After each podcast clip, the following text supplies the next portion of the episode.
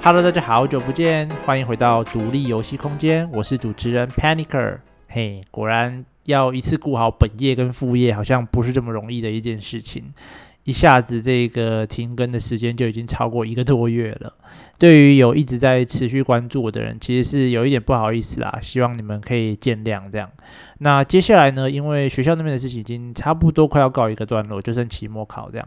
那应该可以有更多的时间在做 podcast 这边。可是有一件事情比较困扰的是，目前虽然说疫情是比较稳定一点了，我没有被征召去前线。可是如果说接下来疫情或者是施打疫苗有人手上的急缺的话，我可能还是会去第一线帮忙支援这样子。所以大家呢，如果想要听到持续更新的独立游戏空间啊，记得出门要。好好戴好口罩，回家要好好的洗手，这样也可以保护好你自己，也保护好自己的家人。那在第一线工作的那些医护人员们，其实也都很辛苦，希望大家可以多多的去体谅他们这样子。哦，不过其实在我这一个多月的期间，我其实也并不是说完全没有录音啦。如果大家有人还没有听过，或是还没有注意到的话，其实我中间有在有台的两个节目，就是游戏五告站。然后还有 Game 话不加酱他们的节目上做客串，所以大家如果有很怀念我的声音，或者觉得基数还不够的话，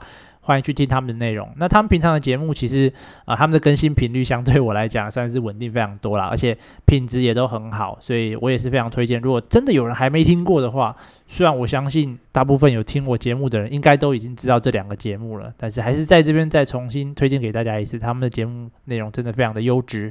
还有一件事，我不确定是不是大家都有注意到，但是呃，就是在四月底的时候啊，在我的 Apple Podcast 上面有一个留言说，诶，他有在 follow 我的 Podcast，可是发现我好像已经有一两个月都没有更新了，所以他以为我已经停更了。后来才发现是因为呃，我的集数都分布在不同的 season，就是不同的季里面。然后 Apple Podcast 就不会推荐给他这样子，所以原原本我想要把它切成就是一个季就是一个类别，因为像我有做比如说翻译的系列啊，或者是杂谈的系列，或者是开发相关的系列。那后来我就发现，哎，好像真的会有这样子的状况，因为之前也有听其他的 Podcaster 提到这样的状况，所以我后来想说，OK，那反正从现在开始我就直接设定成第五季，那我一样会用 Title 来分开不同的标题，这样，那大家就可以直接。用最新的集数来收听就可以了，你可能也会比较方便啦。不过这位听众也算是有点一语成谶哦，就是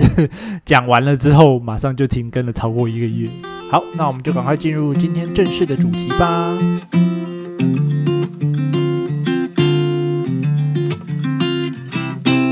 今天的主题呢，要来聊聊《新入谷物语》。那为什么要聊这款游戏呢？其实这款游戏我在很久以前就有听说过，但是一直都没有很正式的拿来玩过。有稍微打开来看看一下，然后发现诶，好像没有我想象中那么有趣，所以又放回去。然后直到上个礼拜呢，因为我终于把我的课业大部分的那些作业都交出去，想说啊，来打个电动轻松一下吧。然后就揪了两个我的好朋友一起来陪我玩这个《星露谷物语》。结果呢，一玩就已经连玩了一个礼拜，几乎都快没有休息。然后我朋友平常还要上班，他也请特地请了特休来陪我们玩。然后我自己也玩到好像右手有一点点小小的晚睡到症候群，所以这几天觉得实在不行这样下去，所以特地稍微停一下，然后用 Podcast 来抒发一下我玩到目前为止的一些感受。首先，先大概介绍一下《新入谷物语》这款游戏好了。《新入谷》这款游戏呢，是由 Eric Barron 他自己一个人完全独立开发出来的一款类似《牧场物语》的游戏。那《牧场物语》最初是在 Game Boy 上的一款农场经营类型的游戏。那因为游戏实在做得太过成功了，所以导致后来很多呃系列作啊，甚至是类似的模仿类型的一些游戏开始相继的出现。导致《牧场物语》变得有点类似一个系列类型的这种游戏。那《星露谷物语》的这个作者本人 Eric Baron 呢，他其实就是《牧场物语》系列的粉丝，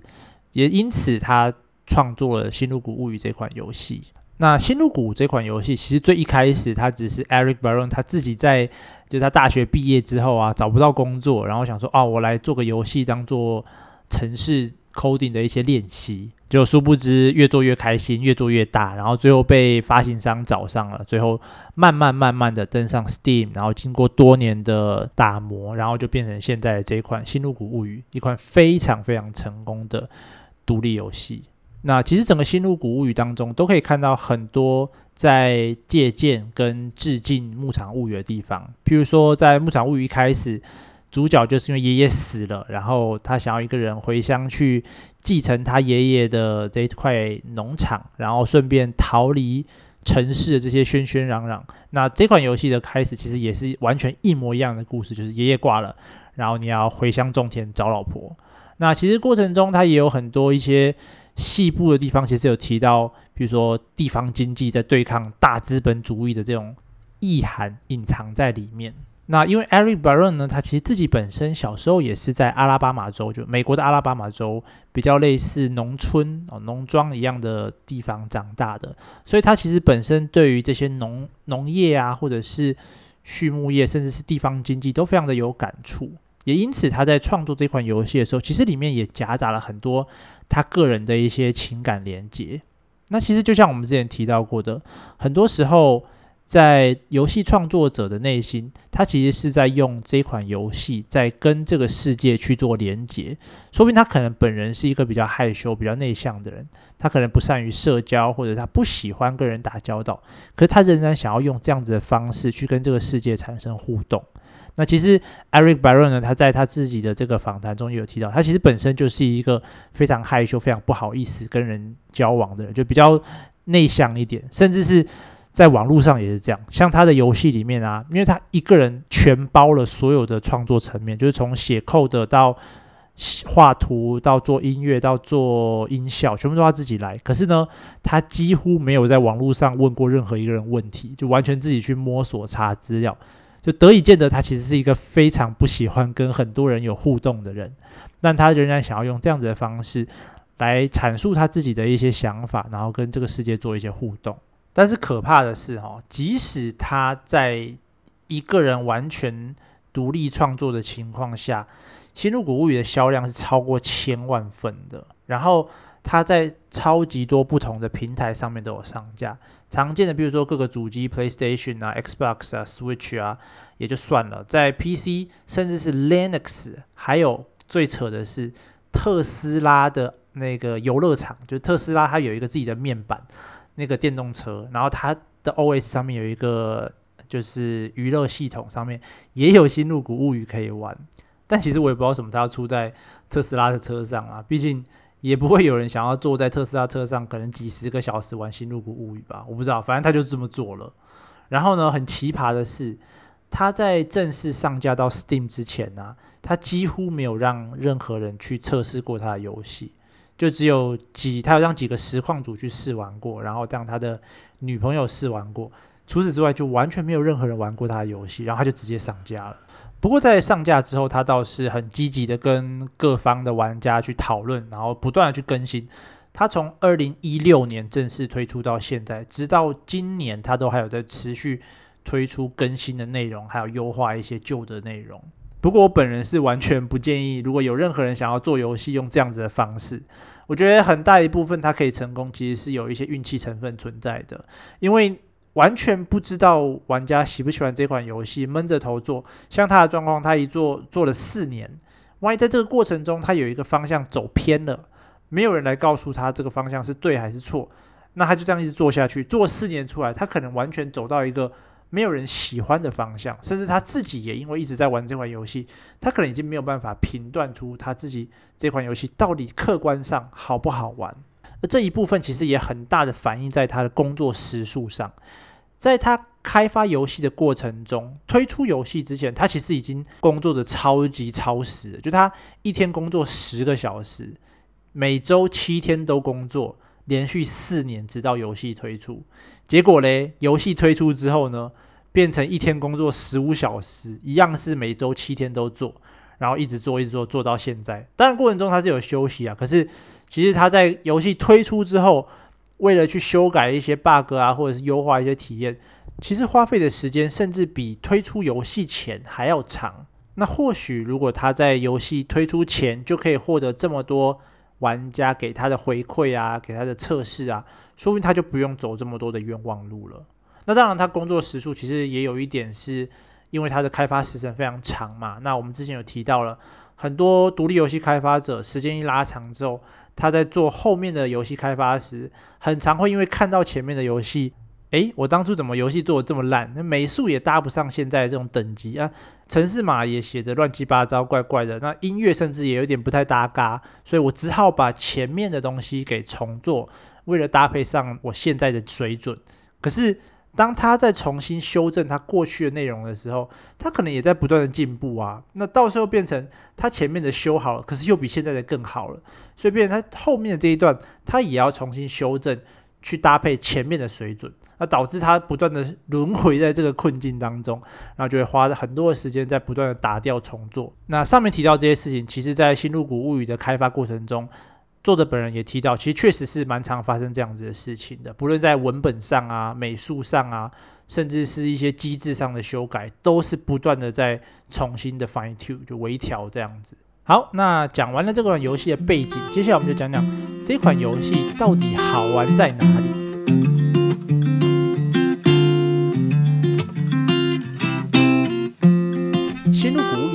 觉得它有三个地方的设计非常的优秀，让我很享受这款游戏，分别是满足感、期待感跟代入感。那我一个一个来讲。首先，第一个满足感，这我们就必须要提到农场经营类型游戏的一个基础，也就是种瓜得瓜，种豆得豆。你只要每天有按时的去浇水、施肥，然后喂你的动物吃饭、喂饲料，它们就会在时间到了之后。生产你要的农作物给你，或者生产你要的乳制品给你，那这个就是农场经营类型的一个很基本但是很精髓的体验。其实广义上来讲，这可以算是游戏最精华的体验之一吧。因为很多时候在现实生活中，你种瓜不一定得瓜，你种豆也不一定得豆。你念书念了半小时，你不一定分数就会上升。可是，在游戏里面呢，你种田种了半小时，它一定会给你西瓜，它一定会给你什么？这就是很多人喜欢用游戏，我们说 有点逃避现实的感觉吧。因为你在游戏里面，你的付出是一定有收获的，可是，在现实生活中并不是这样。那这个部分就会让玩家非常的有满足感。那在《新入谷物语》里面呢，它有一些。呃，比较微小的任务，就比较简单的任务，让你可以像是 checklist 一样，把这些任务一个一个给勾掉。那这个过程中，你就可以享受到，譬如说你在现实生活中，你可能一天有十几项作业，那你全部把它列在纸上，然后每当你完成一项，你把那一项任那一项工作给划掉，你就会觉得啊，好爽啊，我又少了一件事情可以做。那在这个游戏里面，它会提供很多的小任务，让你去享受这样子的感觉。那再来呢，是他给玩家的回馈感，可这个部分可能就有一点比较悬，比较难去抓到那种感受。它很大一部分其实是建立在呃你的物件如何跟玩家互动，比如说你移物件到你的游标上的时候，它会不会给你一些，比如说像是音效啊，譬如说像是图像，譬如说像一些微小的动画的一些回馈，让你觉得诶，你确实在跟这个物体互动。那当你在采收它的时候，你会有一些很满足的感受。其实这个感觉有一点点类似你去，比如说你捏泡泡纸啊，或者是你去切海绵啊，或者是其实现在 YouTube 就有很多像这样子的影片，它就是放一些那种很让让人家看起来很舒服的影片，比如说 ASMR 啊，或者是一些呃对齐对的刚刚好的这种画面。你就会觉得啊，很整齐，很舒服。那这个就是他在里面其实做了很多类似像这样子的一些回馈的方式，让玩家去感觉在采收的过程中啊，或者是在加工的过程中啊，你可以感受到这种很舒适的这种感觉。那作者本人呢，他其实也在很多地方细节做了一些优化，让玩家不用过度的去点击花束，也可以享受到这种收成的这种快感，让玩家不会因此而分心在不断的机械式重复的进行这些无聊的动作上。那我觉得这些其实是他很细心，看起来很微小的部分，但却可以对玩家的体验有非常大的影响。那再来第二个是期待感。那期待感这个部分其实有点类似新鲜感啦，就是很多时候呢，在游戏里面这些互动事件，它会把游戏的一些底层要素给隐藏起来。譬如说，虽然它是有好感度的设计，你可以知道这个 NPC 有多喜欢你，可是呢，很多时候有很多隐藏的条件，它其实并没有让玩家知道。就你可能在某个地方无意中已经达成了某个条件，然后因此你在某一次跟 NPC 的对话当中，他就会突然提到这件事情，然后进入一小段的剧情。那这个其实是刻意隐藏而制造出来的效果。让玩家不断的期待说，诶，那我今天在这边做了什么事情？是不是之后会因此对于其他的 NPC 角色产生不一样的影响？那因为这个游戏毕竟它是一个农场经营类找老婆的游戏，所以其实呃，农场经营只能算是这个游戏一半的内容，剩下一半就是在你跟这个。村子里面的人产生了互动，那你们会经营怎么样的关系？你要跟他交恶还是交好？甚至你可以结婚生小孩这样子。那这样的设计就会让玩家很愿意主动的去做一些不同的尝试，希望可以为这款游戏里面的机制带来不同的影响。而即使你什么事情都不做，它还是会不断的发生一些突发事件，譬如说，呃，每个月可能都会有固定的几个节日啊，又或者是说你在。游玩的过程中，就是会注定碰到几个特殊的事件。那这些事件其实也会慢慢的逐渐形成你的期待感。因为平常在农村的生活，就是你在经营的时候，其实是有点日复一日的，就是你不断在做重复，因为就是在浇花嘛、浇水嘛、挤奶啊，或者是采矿啊、钓鱼这些事情。那其实东西这些事情是蛮重复性很高的。那你就会去期待，在这些事情以外，你可以有一些突发的事件，你可以跟。其他的村民培养好关系，然后看一些剧情，更了解这个村民跟他们过去背景的一些故事。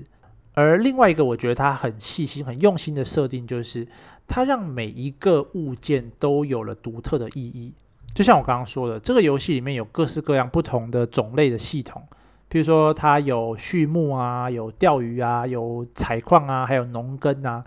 那很多时候在一些牧场游戏里面。这些东西到最后都会沦为就只是为了卖东西赚钱而存在的要素。就它虽然是各式各样不同的系统，可是它并没有它存在的必要性。可是，在《星露谷物语》里面呢，它设计的让每一种物品都有它独特的意义。有些可能会是在任务剧情中需要，有些可能是村民需要，那你就可以卖给他，或者是送给他。来取得一些好感度，那这样子的设计就让它整个系统在每一个环节都有环环相扣的感觉，不会让你觉得，譬如说啊，钓鱼的东西就是完全没有意义，它卖的钱又少啊，又没有人要，那我干脆完全舍弃这个系统这样子。好，那最后就要来说代入感的部分了。那有些人会说，诶，代入感是不是一定要就画面很漂亮啊，然后第一人称啊，然后越写实越好啊？可是《星露谷物语》呢，它其实是一款像素风的二点五 D 俯视角画面游戏，但几个部分的设计让我觉得它在代入感这部分做得很好，也让我在玩它的时候，很像有一种精神时光屋的感觉，一不小心三四个小时、五六个小时就过去了，一天又一天，一天又一天这样子。那首先第一点，我觉得最重要也是影响最深刻，其实就是他的音乐跟音效。这边我不得不提一下，就是作者本人 Eric Barron 呢，他的父母就他的双亲呢，其实一个是技师，就是技术员，然后另外一个呢是艺术家，所以他等于从小他就已经在工程跟艺术这两方面都有造诣。那他本身其实也是也有在玩乐团，然后在这个游戏中呢，所有的音乐跟音效都是由他自己本人写的音乐。像我自己本身在玩动森的时候，我就会很享受在海边钓鱼，然后听到那个海浪打在沙滩上的声音，这应该算是我在动森里面最享受的一种游戏体验方式吧。所以我在动森里面几乎几乎都是在玩钓鱼这一块。很巧的是呢，《星露谷物语》它也有涉及到这个部分，就是当你去海边钓鱼的时候，你就会听到海滩上海浪打上来的声音，然后会有一些海鸥啊在远处哀哀叫的这种声音。所以在《星露谷物语》里面，因为我是跟我跟我朋友一起玩嘛，所以基本上我从头到尾都是归在海滩上面钓鱼，完全没有去参与任何的农庄生活，但是我依然很享受这款游戏的体验啦。那音乐的部分呢，其实也非常的优秀。它其实并不是说它的曲风或者是曲子写的多棒或多厉害，我觉得厉害的是它在不同的节日，比如说圣诞节啊，或者是万圣节，或者是呃什么烟火节之类的，它会用不同的乐器去呈现那一个时期该有的一些风格。比如说圣诞节的铃声啊，或者在沙漠的一些沙林这样。那都会很好的融入到它的音乐元素里面去，所以当你每到一个不同的地区啊，或者是体验不同的事件的时候，你都会更有代入感。那除此之外呢，它在故事文本的部分，我觉得也下了蛮多的功夫的。它的游戏呢，其实是你乍一看，它是一个非常全年龄向的游戏。譬如说，作者曾经有提过，在游戏一开始的版本当中呢。畜牧业其实是有肉类产品的，就是你那些养的鸡牛鸭啊，是可以杀来变成肉的。可是后来他觉得这并不是他想要的风格，所以他后来把肉类产品整个系统移出这个游戏，因为他觉得他想要体会的是更温馨一点的农庄生活。可是尽管如此哦，在他的游戏中呢，每一个 NPC 一开始看起来都会有一点点的无趣。甚至是你觉得有一点点太幼稚，可是其实当游戏随着进展到后来，有一些隐藏的比较细的一些内容，其实是会让你慢慢发现。比如说每个人其实自己都有他们自己的一些困扰，比如说有些人有 PTSD 啊，或者是有一些家庭或者是自己过去的一些状况，它隐藏在很多的细节里面。你如果没有仔细去找，其实有时候你可能玩到。游戏结束，你都不会发现这些事情。可是，当你一发现这些细节之后，这些 NPC 在你眼里会变得更活生生，更像一个有血有肉的真人。还有一点很有趣的是，因为我玩的是多人连线的版本，那牧场游戏呢，通常一天是有时间限制的，你必须要在一天内赶快做很多的事情，然后最后回到家里去睡觉。不然，你如果在外面昏倒了，没有按时回家睡觉，你隔天的体力值就会变少，那你可以做事情就会变得更少。所以在时间的安排上，其实也是农场经营类型游戏一个很重要的点。可是，在《新入谷物语》中呢，它把所有人的时间都统一，也就是说呢，不论你是在开选单暂停，或者是你在跟 NPC 讲话，甚至是进入剧情的时候，每个人的时间都还是在跟着跑。所以，当你跟 NPC，你常常去跟 NPC 聊天啊，或者是跟他进入剧情、发展更进一步的关系的时候，你可能就会损失掉很多你可以拿来采矿啊、拿来钓鱼啊、拿来种田的时间。我觉得这个部分，虽然一开始我以为它是不是一个设计不良的产物，但我后来发现，这样子的做法反而更能让我有强烈的代入感，因为我必须要分配时间去给。工作以及跟村民培养感情，或者是聊八卦这些时间。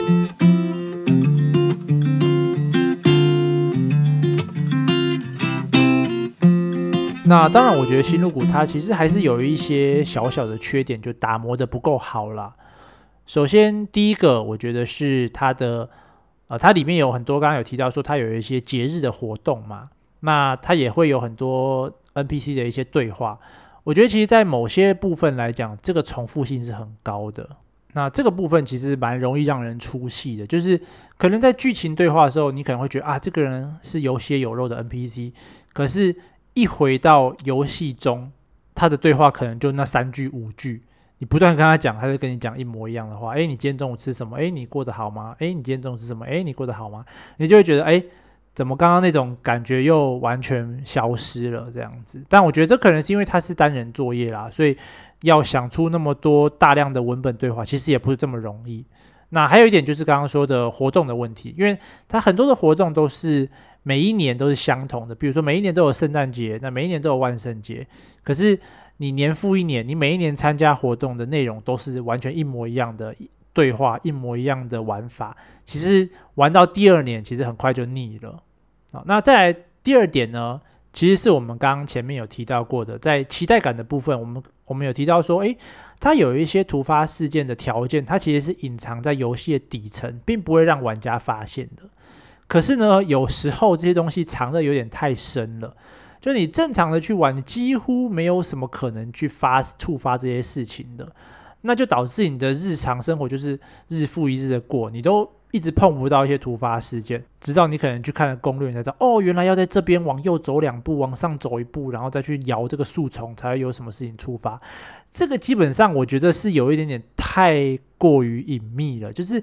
你如果没有查攻略的人。怎么可能会发现这些事情？当然，很多东西它也隐藏在游戏的文本里面，让你可以去仔细的找。可是有一些东西是真的，我觉得藏得太深了，让玩家基本上是很难去体会到。那再来第三个，我觉得是系统某一些的难度曲线设计的不太得宜。譬如说，像它里面有钓鱼系统，那钓鱼系统其实在一开始是非常困难的，就是你在钓鱼的时候。它其实是有一个类似钓鱼的小游戏可以让你玩，可是当你一开始你还不熟悉系统的时候，你钓鱼的技能也很低，它其实是非常困难的，连钓到一只鱼都很难。可是当你游戏到越后期，你的技能越高，那你有更好的装备去钓鱼的时候，钓鱼又变得有点太过简单了。那同样的，在它也里面也有战斗系统，就它里面有一些小怪物，什么哥布林啊，或者是史莱姆什么的，可以让你。呃，去采矿的时候会遇到这样子。那在战斗的部分，其实也是同样会遇到一些战斗系统有过难的一些问题。那但是我觉得，其实以上说到这些小问题啊，其实都是一些打磨不足，或者是说测试不足的状况，甚至是人力不足的状况。所以我觉得，其实它只是一些可以慢慢被优化改进的问题。整体来讲，它游戏的系统跟架构都设计得非常优秀，而且环环相扣。所以总归来说呢，我觉得《星露谷物语》算是我玩过最优秀的牧场游戏，而且更不要说它是可以连线游玩的。虽然说动森也可以连线游玩，可是我觉得动森的概念跟传统的牧场物语类型的游戏其实还是有一点点差异的，因为它的经营的部分相对来讲算是少了很多啦。它主要还是在